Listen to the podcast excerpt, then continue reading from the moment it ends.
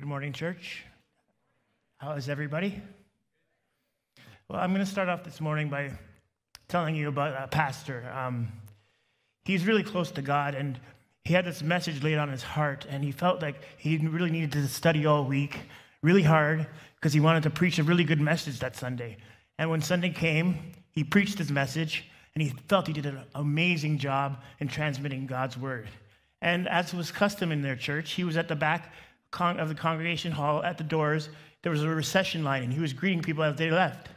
When out of the corner of his eye, he noticed this young man who seemed out of place. And as the young man got up to him to shake his hand, he looked him dead in the eye and said, Awful, just awful. And he went by, and the pastor was a little discouraged, thinking, What was that all about? But he forgot it quickly. And he started shaking more hands, and then he noticed the young man was back in line again. And what could he want? And the young man got to the pastor and he said, Worst ever. and he went by him again. Pastor, a little more discouraged this time, couldn't figure him out, but he had to keep his mind on, on the task at hand and kept shaking hands. When for the third time he sees this kid out of the corner of his eye in the line. And the kid came up to him, shook his hand, looked him dead in the eye, and said, Sorriest excuse for a sermon ever. Now, the pastor was pretty discouraged. And this little old lady who had been watching the interactions on the sideline thought, maybe I better go encourage this pastor, right? So she goes up to him and says, Pastor, don't be so discouraged. Why the long face? He doesn't even mean what he really says. And the pastor looks at her, Are you sure? How do you know that? She says, I'm pretty sure. He's just repeating what he heard everyone else was saying.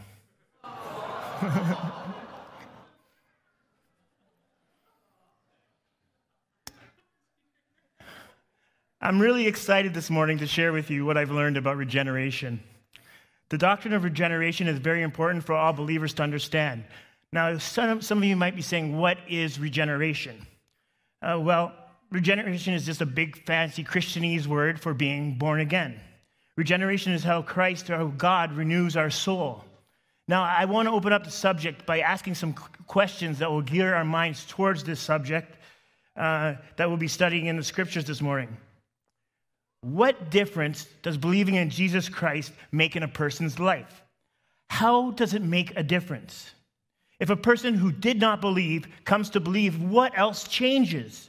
Many people are asking this question, and I don't think me or you are saying that the only difference between a person who goes to heaven than a person who goes to hell is that the person who goes to heaven believes something different than the person who goes to hell. Is that what we evangelical Christians are saying? Is that what we're saying? Or is there something else that makes a person in Christ different from a person who belongs to the world? Is it just a difference of belief? Because remember, even the devil, the devil believes. And if it's more than that, what more? What makes a Christian different? Or to frame the question in another way, the Bible says that the gospel is the power of God for the salvation of everyone whom, whom believes. Romans 1:16. Power means that there's more than forgiveness going on in the gifts that God has given us in the gospel. Forgiveness comes from His love, His grace, and His mercy. But alongside that, the gospel is the power of God for the salvation of everyone who believes.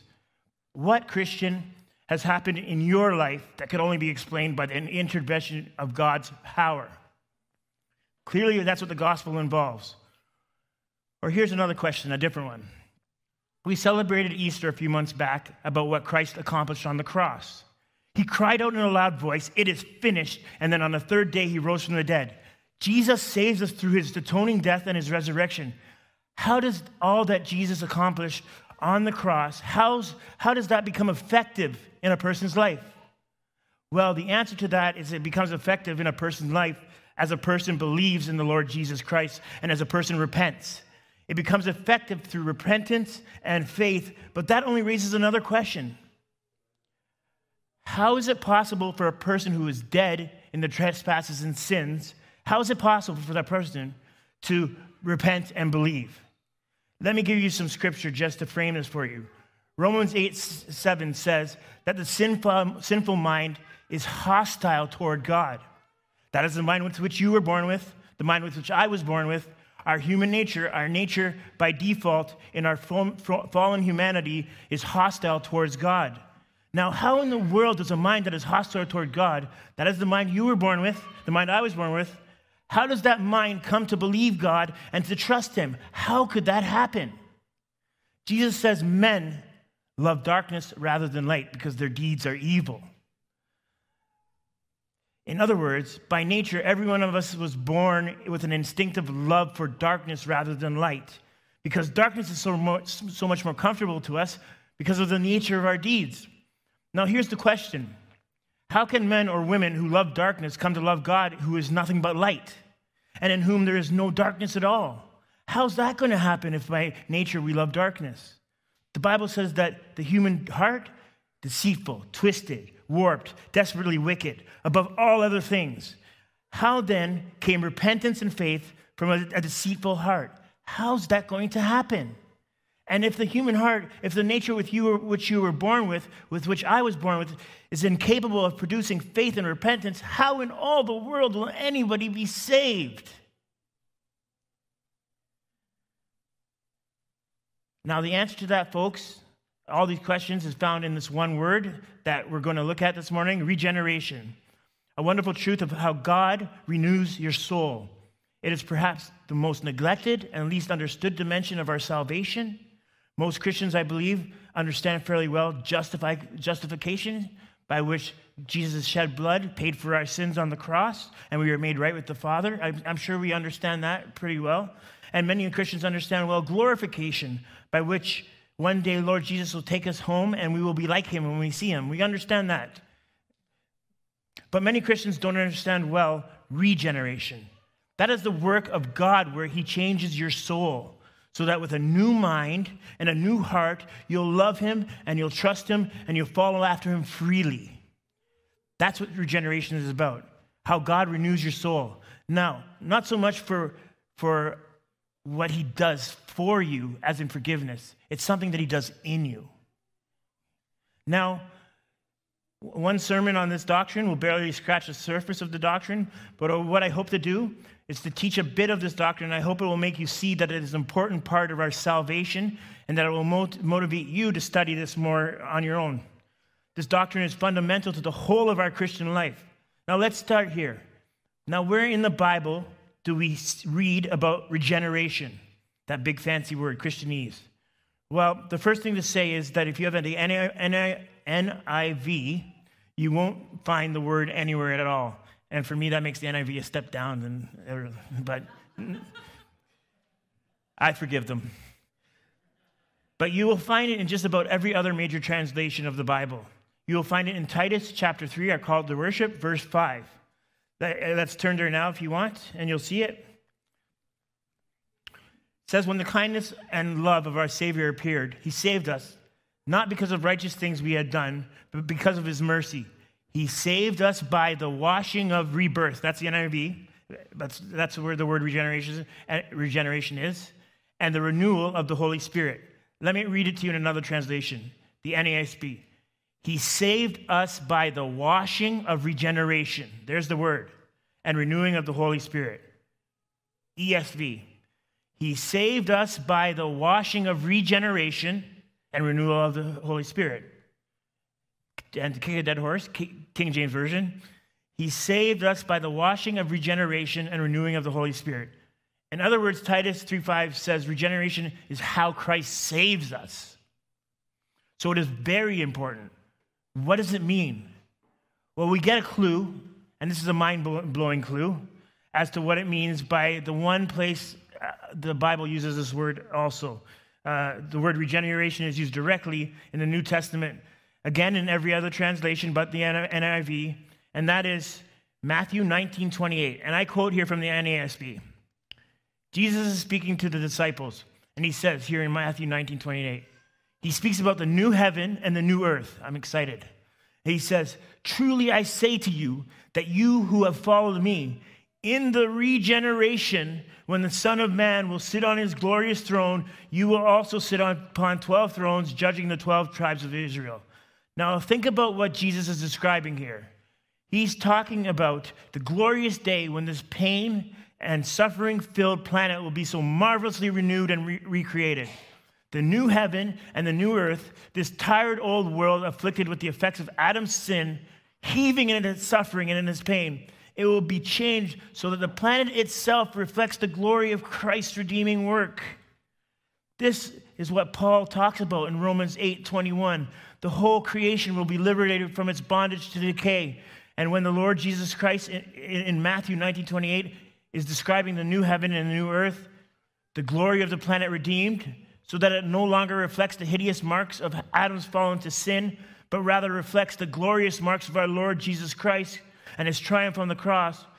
The Lord Jesus reaches for a word to describe that. What word does he use? Regeneration. So, regeneration is something wonderful. It involves some, taking something, in this case, the planet that has been devastated by the fall, and making it so new that it reflects the glory of Christ. Now, please try to take this in. The Bible uses the same word to describe what Jesus does in you. That's amazing, if you ask me. Maybe you're saying, Adrian, is this all you got? Two verses, not even properly translated in the NIV? No, there, there's so much more. We're wading here into a whole river of truth that runs through the scriptures. Regeneration is, is described in different ways that are more familiar. Um, one is uh, new birth, uh, another is new creation, uh, new heart. Let me just refresh your memory. Uh, some of us will need that in the case of, uh, some of us will need reminding about these scriptures that all express this wonderful theme of regeneration. This is what God does to renew your soul. As someone who belongs to Him, probably the best known of all is that of being born again. It really means the same thing. That's what we're talking about here. Jesus says to Nicodemus, John 3 3, no one can see the kingdom of heaven unless he is born again. And Jesus says to him, You must be born again. Then the Lord Jesus explains in that same chapter that regeneration is the work of the Holy Spirit. He uses an analogy. He says, the wind blows wherever it pleases. You hear it sound, you don't know where it comes from or where it's going. So it is with everyone born of the Spirit. What is regeneration? Regeneration is to be born of the Spirit. That's what the Lord Jesus is talking about. How does this Holy Spirit bring us this new birth? Answer found in 1 Peter 1:23. He does it through the word of God. You you have been born again, not of per- perishable seed, but of imperishable fruit, the living and enduring Word of God. Peter is using the analogy of how a new life begins. How does a new human life begin? Well, the living seed comes. And not all of the living seed produces new life, but there is no new life without the living seed. So Peter is saying by analogy, how does the new birth how does the new birth come? How is spiritual life generated for one who is dead towards God? Well, it is a work of the Holy Spirit in your soul that comes through the living and enduring seed of the Word of God. Now, you're probably saying, you're, you're, talking about something I know, being born again. Why not just say that at the beginning? Well, I'll tell you, because the words born again in our culture have been terribly abused. There are a million people who don't have the faintest idea of what it means to be born again. Um, there's a pop song that has this line, and don't worry, I'm not going to sing it lying in your arms, I'm born again. That's what a lot of people believe born again is feeling good, feeling better, feeling like I got some hope now. And you know, there are many in our culture who refer to themselves as born again Christians and they have no love for Christ and they live no differently from the world. If you go into other parts of the world and you will find a lot of people who think born again is an American kind of Christian. So the reality is that we are awash with this born again language, and that is either widely, widely under, misunderstood or not understood at all. And what I hope we can grasp this morning is a wonderful and a biblical grasp of what it is that Jesus Christ has done in your soul if you're a Christian.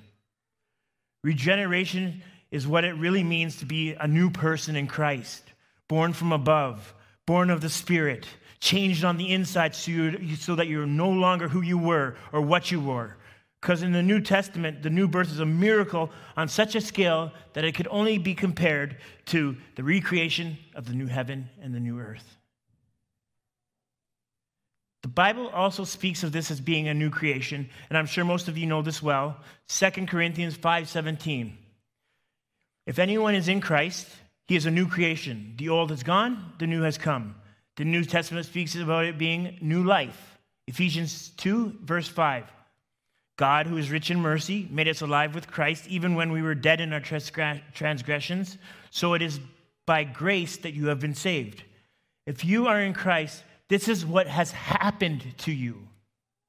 It is the most glorious thing that has ever happened to you in your life. God has made you alive. A spiritual resurrection has taken place in your life. You are not who you were. There has been a change in your soul. You have been regenerated. The Old Testament puts it this way it's a new heart. Ezekiel 36, 25, and uh, 26 really set up side by side the great blessings of the gospel. Blessings, plural. There's the promise of forgiveness, and it's marvelous it goes, I will sprinkle clean water on you, and you will be clean. And that's the promise of forgiveness. And it's marvelous. You will be clean. You will be washed. You will be forgiven. You will be made pure. Then notice what he says next I will give you a new heart, and I will put my spirit in you. I will remove from you a heart of stone, and I will give you a heart of flesh.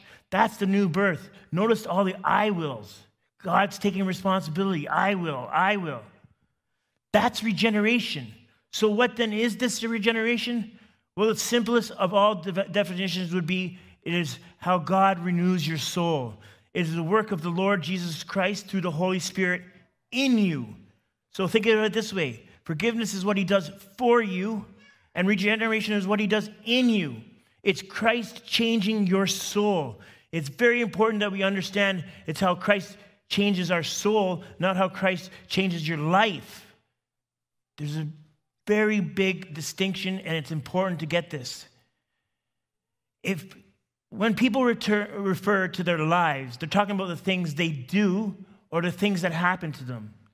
What's happening in your life? Well, it goes something like this You're born, you take your first steps, you go to school, first day of school, it's exciting.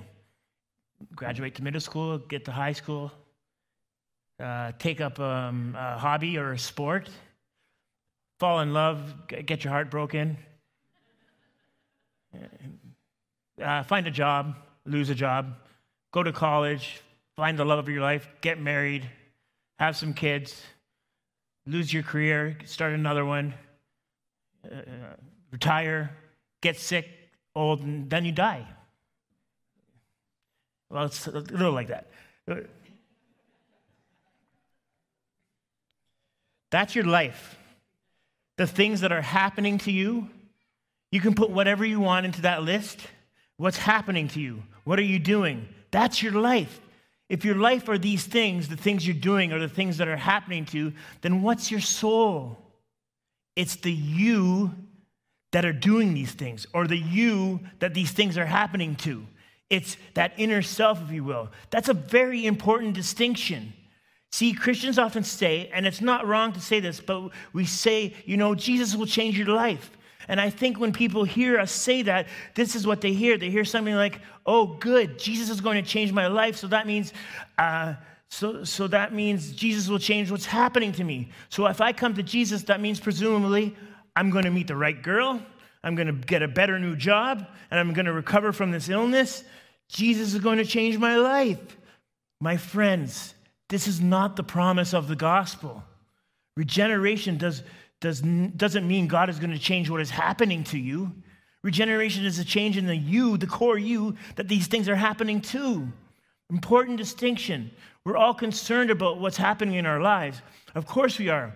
But God is supremely concerned about the you to whom these things are happening, your soul, See, Christians face the same experiences as everyone else the same experiences of sickness and death, employment and unemployment, bereavement. We live with the same dangers. We face the same temptations as others. We live with the same pressures and the same struggles as people who are not Christians. Life is what it is. As Christ's regenerating work does not lie in changing the things that are happening to you, Christ's regenerating work is into changing the you to whom these things are happening. That's what matters your soul, who you really are.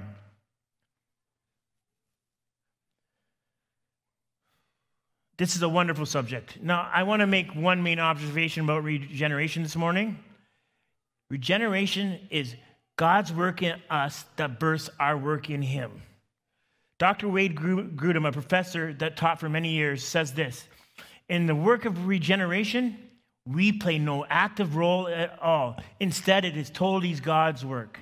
Let me say that again. In the work of regeneration, we play no active role at all. Instead, it is totally God's work.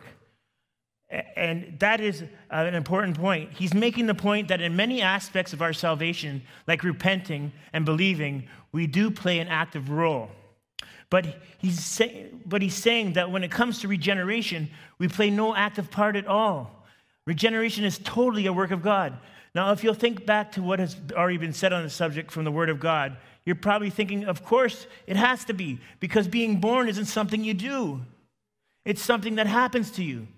Besides, since the Bible tells us we're dead in our trespasses and sins, obviously the dead can't give life to themselves. We can't participate in bringing ourselves to spiritual life. Only God can give new life to the dead. And indeed, when we look at the scriptures that pertain to this theme, we continue to see that it's God's work, and it's God's work alone. From the example in Ezekiel, God says, I will give you a new heart. I will put a new spirit in you. I am the one who will remove from you the heart of stone. Isn't that a great promise? He'll do, deal with the stony heart, and he'll move us into the direction of his laws. Regeneration in the New Testament is the sovereign work of the Holy Spirit. John 3 8, the wind blows wherever it pleases. You don't control the wind, I don't control the wind. So it is with everyone born of the Spirit. It's the Spirit's sovereign work. It's, it is also God's gift. James 1:18 says, He chose, that is, God chose to give us birth. And how did He do it? Through the word of truth, so that we may be a kind of first fruits of all He created. Now, here's a question that as soon as we begin thinking about regeneration, and how it's God's work to bring new life from our spiritual death and to transform a soul that by nature is hostile to Him, who loves darkness more than light and is twisted and deceitful and desperately wicked. How does what God alone does relate to what we do, which is to believe the gospel and repent? How does the thing that God alone does connect with the thing in which we are active and which we are engaged? That's a very important question. And of course, it has been debated by Christians down through the years and perhaps always will be. But I, would like you to turn your attention to John 1. It was read this morning, where I think these things are more, most clearly brought together. The work of believing in which we are involved, and the work of regenerating, which God does alone. If you turn to John 1, verses 12 and 13, this is a very important ver- verses for this uh, topic you'll see the apostle brings the two right next to each other. Notice what he says To all who received him, that is Christ, there is something we do. We are actively, actively involved in that. Think back to when you received Christ. To those who believed in his name, now there's something else we are actively involved in. We believe in the Lord Jesus Christ. He calls us to do that. He gave them the right to become children of God. Quite clearly, the ones who become children of God are the ones who receive him and to the ones who believe in him. But then John says something else that is very important about these children. He says, These children, born not of natural descent, nor of a human decision or of a husband's will, but they are born of God. You see how important this scripture is because he is bringing together these two critical truths believing in Jesus Christ, something which we are active in, and being born again, something which God does alone. And by bringing them together, he is making it very clear that they happen at the same time, though obviously they happen in very different ways. Regeneration is a work that God does on his own. Faith, believing in the work, I mean, in, in the Lord Jesus Christ, is a work which you and I are involved. And these two things happen together, they are never to be separated. And John is telling us here that those who believe in his name become God's children. But then he's telling us that you become God's children not of a human decision, but how? They are born of God. So there's this ancient illustration that I find very helpful, and I offer it to you today. Think of a sunrise. I, am sure, when's the last time anyone saw a hot sunrise? Yesterday morning? Uh, this morning? Anyone? No. I haven't seen a sunrise in a while. But this illustration goes that a sun rises, and when the sun rises, there is light. Never one without the other, never ever one without the other. They cannot be separated. You would say that it's light out because the sun rises. You would never say the sun rises because it's light out. That doesn't make any sense, does it? Now, I want you to understand that regeneration is like the sun rising, faith is like the light that it brings. They happen together at the same time.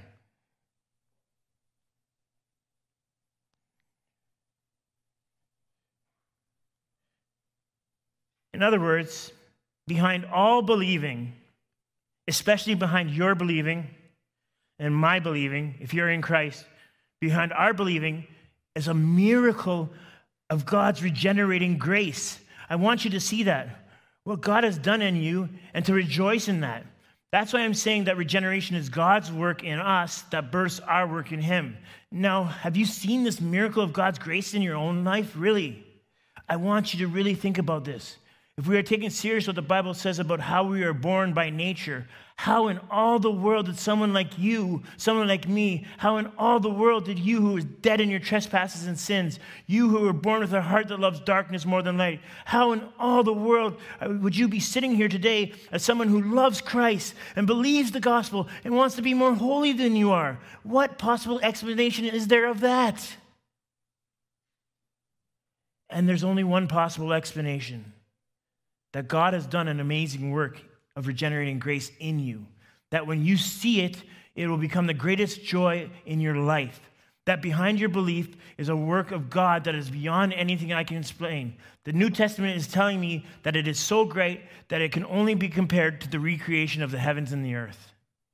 But there are so many Christians that have never really seen what it means to be saved and live in this kind of netherworld of gloom in which they feel God is still to be somewhat far off. If you are in Jesus Christ, God has done in you the most amazing miracle. And when you see it, you'll want to sing, you'll want to rejoice. You have a sense of overwhelming glory of God's grace that has penetrated into the very core of your being. Thank God for it. Where would my sinful nature have taken, taken me if it weren't for God's regenerating grace?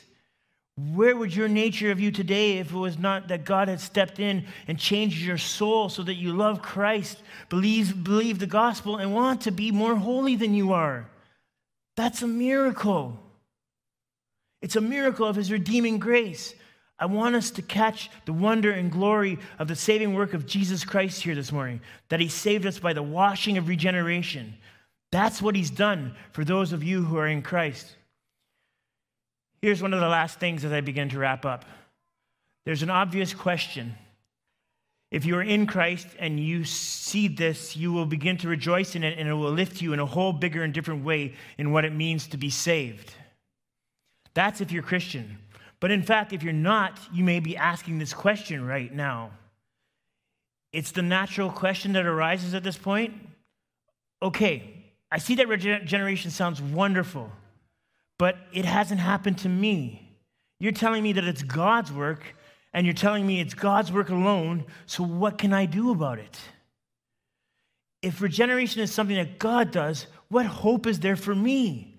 Now, that's a very good question for us Christians to grasp for our evangelism, to, and, and it's absolutely the right question, and it's a question to which the Bible gives a crystal clear answer.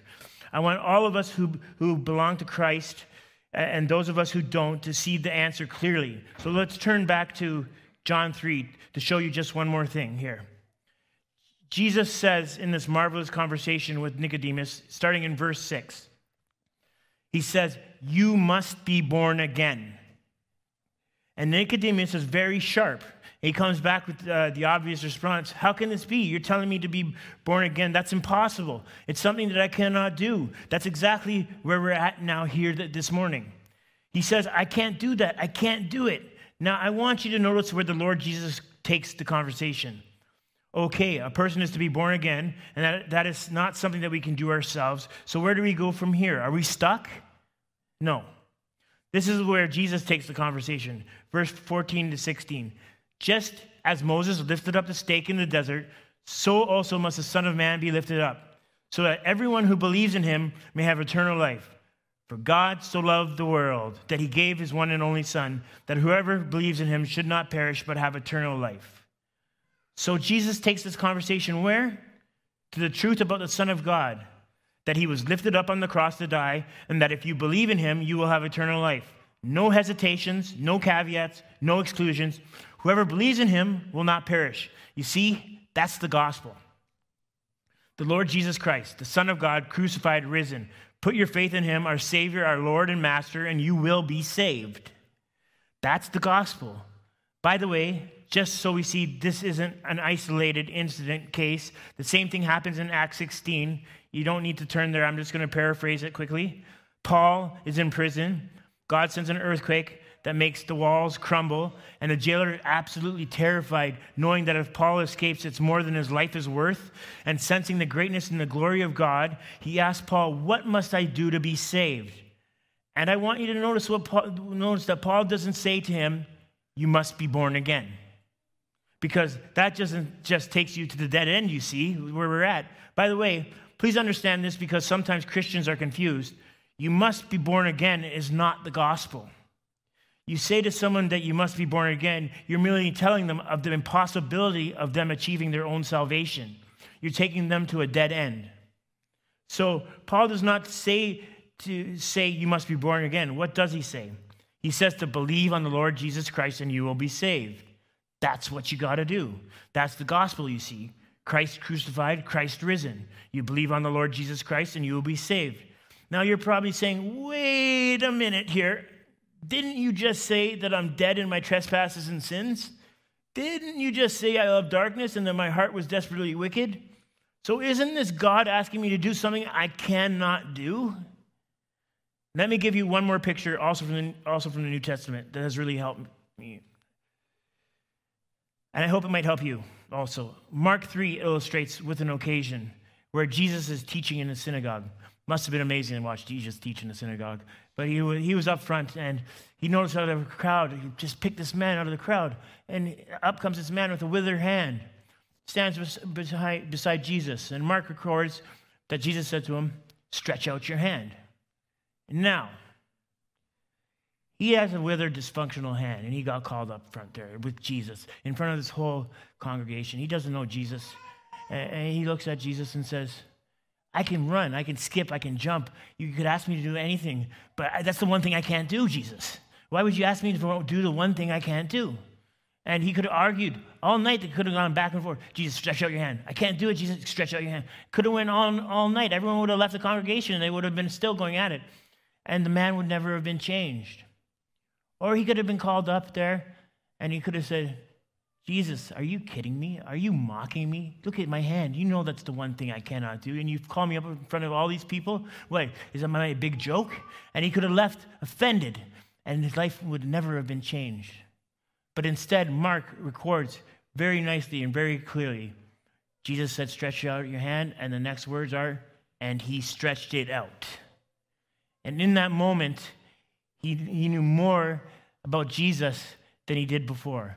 He, he, he did the impossible, and Jesus healed him. And I want, I want you, I want you to think this, what this man was going, going on about on his national tour when he was talking about this miracle that Jesus had performed. Do you think he was going on and saying, Remember the day? You should have been there the day that I stretched out my hand? You, think he was going on like that? No, of course not. He was saying, You should have been there the day Jesus healed me. You should have been there the day Jesus helped me out of my dysfunction. He, the, the day Jesus came into my life. And, and see, Lord Jesus Christ is standing, he's standing here saying this to, same to any non-believers. And it's important for our evangelism to hear this message because Jesus says the same thing. And, and people can argue with Jesus day and night, and they'll never be the same. They can get offended by the call to come to Jesus and walk out, and they will never be changed. But if you'll just believe in the Lord Jesus Christ, your life will be changed. And I'll tell you something, you won't go through the rest of your life saying, Oh, you should have been, the, been there the day I believed in Jesus Christ. No, we don't say that. No. You, along with every believer, will find that as soon as you do, you will say that God has done a serious saving work inside of me. And you'll know it and you'll rejoice in it. And you'll say, I thought I was just believing. And you'll see that something more than believing was happening. Yes, He regenerated your soul. It's glorious. It's marvelous. It's unfathomable. The only other thing in the world that it can be compared to is the new heaven and new earth. That's regeneration. So I want to say to you, believe on the Lord Jesus Christ. And my friends, if you aren't, are in Christ, I want you to begin to open to your mind to the miracle of what he has done in you in saving work of regeneration in your soul. Let's pray. Heavenly Father, Jesus, Holy Spirit, we acknowledge you all, three in one. And we want you to know that we love you and we come for no other reason than to glorify your name. We thank you for the gifts that you have given us. Uh, we thank you that you give us these gifts freely, even when we're not totally faithful or totally all there. But you're there for us always, no matter what. And we want to thank you for the work that you've already done in us and the continuing work that you continue to do in us each and every day. And we want to praise you. We want to praise you as we go out from here. We want to praise you in the city. We want to praise you in our homes. We want to praise you everywhere we go because your name needs to be praised. Thank you, Lord Jesus, for everything you do for us. In Jesus' name I pray. Amen.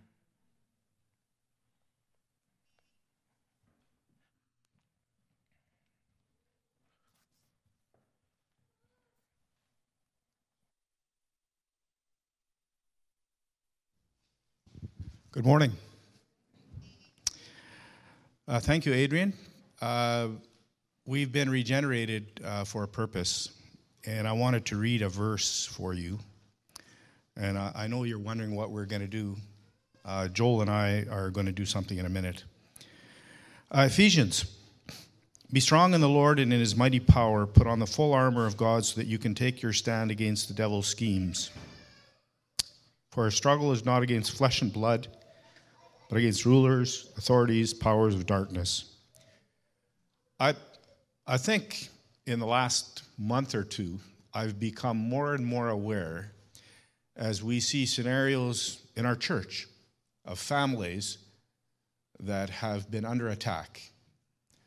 Um, a child with addiction, a child going to ER because of severe pain all the time, etc., etc.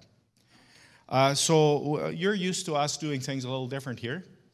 Uh, so uh, what we want to do is we want to take a few minutes uh, to, we won't do Q&A today, get together with three or four other people in the pew, maybe turn around in the pew, and pray for those families. Now, those of you who are on the prayer app know exactly what I'm talking about because you're seeing the feed. Uh, two things before we go to prayer. Uh, if you're not on the prayer app and want to be, uh, send me a text and I'll add you to the list number one. Number two, we've been regenerated for a purpose. The fight's on. So, it's time to get serious. It's the way I feel about it. Um, so, if you're interested, I would like to also start a fasting group. So, if you're interested in being part of a fasting group, maybe we miss one meal a week, we'll see how the Lord leads uh, send me a text and I'll add you to that list. And we will together fast and pray together and, uh, and take this on. Okay? Um, just so you know, this isn't, this isn't about Nixon. For me, Nixon was the wake up call because I'm seeing things. I'm seeing things there. I'm seeing things in some of your lives, some of your families. And, and maybe this was kind of the wake up call that I needed to say, you know what, guys? Uh, we, we've got to take this serious. We are in a spiritual battle, and Satan doesn't want this church to make a difference. Uh, so the fight's on. Uh, so uh, I'm going to give you some time. Maybe just turn around in the pew, get together with a few people, go ahead and pray out loud. Pray for those needs that you know about in our church family. And then I'm going to ask Joel to, uh, to, to close in prayer, and then we'll get the praise band to come up.